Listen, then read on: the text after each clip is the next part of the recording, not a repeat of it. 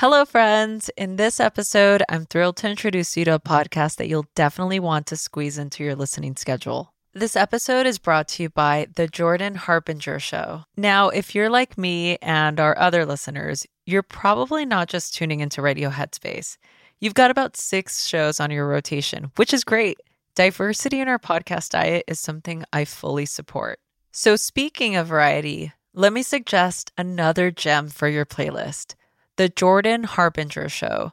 It's not just any podcast. It was named one of Apple's best of 2018. Jordan isn't just another voice in the crowd, he really stands out. He dives deep into the minds of some of the most intriguing people on the planet. We're talking about a wide range of guests, from athletes to authors to scientists and even mobsters and spies.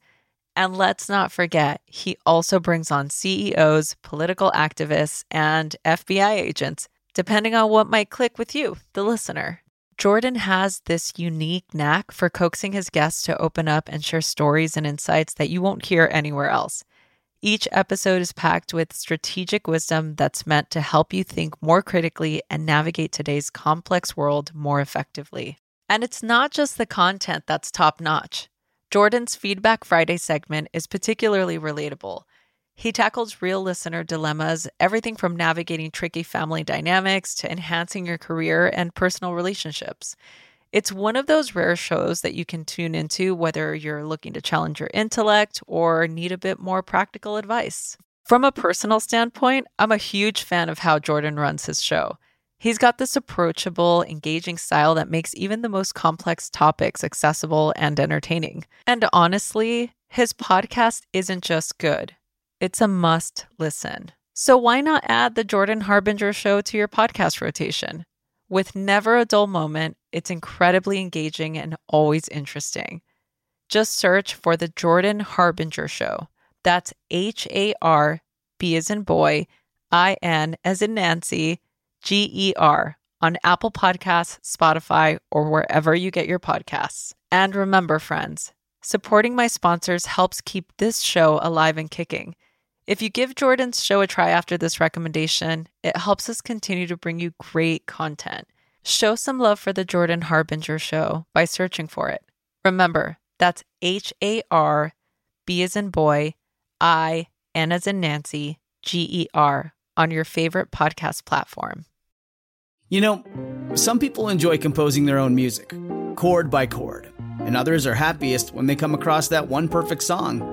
Work is not a lot different than that. Whether you prefer building your own workflow or using a pre made template, with Monday.com, you and the team can work in a way that's comfortable for everyone.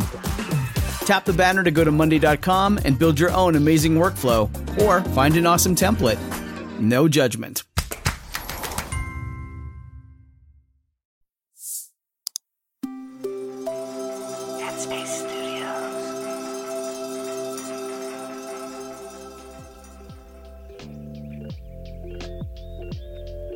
Hi, I'm Dora, and welcome to Radio Headspace and to Monday.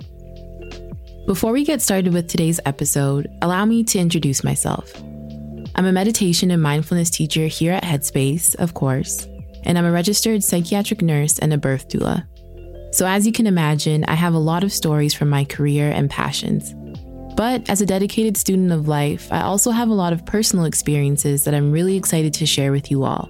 So, thank you for joining me today. As I mentioned, I'm a meditation teacher and I often have one on one sessions with people in my community wanting to deepen their meditation practice or learn a few techniques. One of the reasons I became a meditation teacher was to offer my guidance to my community, the Black community. So many of my clients just happened to be Black women. Anyways, there was one particular day I was in a client session with someone I had never met before. And the client I was working with, let's call her Ruby, was explaining to me that in the past year, she'd experienced the loss of 10 family members, which would be devastating for anyone.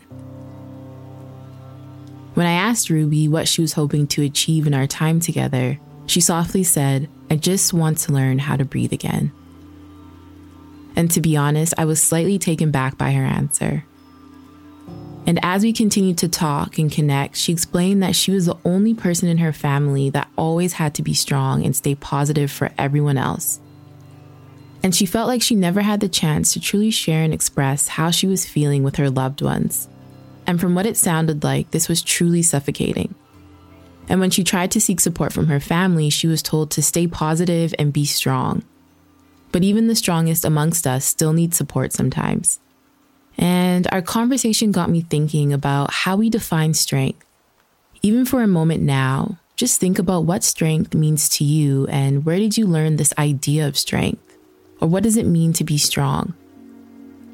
I know growing up, staying positive, being strong, keeping it in the house was constantly affirmed by my parents and older relatives. So being strong meant not showing any emotions, not expressing how I'm feeling, and most definitely not crying. And I was thinking that maybe some of us need to redefine how we think about strength. For me, I grew up around strong women, women that had to be fearless, independent, and tough. I've only seen my mother cry once or maybe two times in my life. The one time that I can distinctly remember was at my grandmother's funeral. It was a gloomy, gray day in London, and my mom and her three sisters were standing beside the casket as it was about to be lowered into the grave. And as the pastor began to pray, my cousins and I began sobbing. I remember looking up at my mom and her sisters, and not a single one of them had a tear in their eyes. And it was the strangest thing. Like the head matriarch of our family had just passed away, and for my mom, it was like nothing had happened at all. So it's moments like these that remind me of where I had learned what it meant to be strong and what my mom thought it looked like to be positive. So again, coming back to that question of where did you learn what it means to be strong? And beyond strength, who or what shapes our definitions of these different attributes?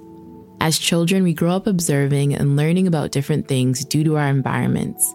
But as we become adults, I think we're given a second chance to redefine how we want our lives to look like for us. As I get older, I'm starting to realize that adulthood is me learning how to reparent myself in so many aspects of my life. To be human is to experience the full range of this human experience, which is created from our thoughts, emotions, feelings, and sensations. Now, I know I'm a bit biased, but this is why I'm so grateful for meditation, because it gives us this opportunity to sit with those emotions, to become aware of those different archetypes, and to help us in choosing differently for ourselves. So I'll leave that here for today. Thank you for listening, and I look forward to seeing you back here tomorrow.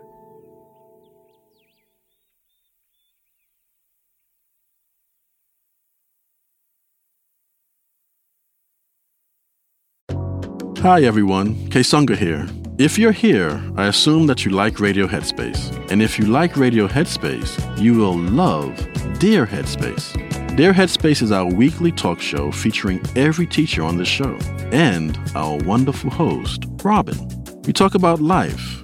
There is a level of almost addiction here where mm-hmm. you're addicted to just information. It's like information overload. Relationships. Before mm-hmm. you can spread love and kindness to others, you have to first cultivate it within yourself. Yeah.